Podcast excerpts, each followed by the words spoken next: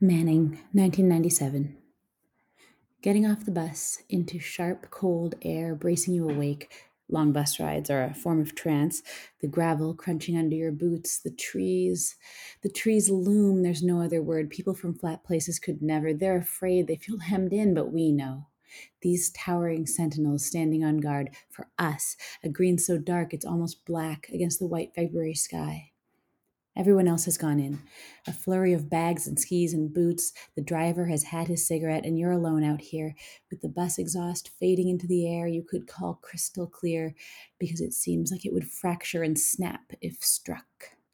Just a few more minutes before you have to find your cabin, be enveloped again by warmth and good natured teenage shouting. A few more minutes before someone remembers you're not there.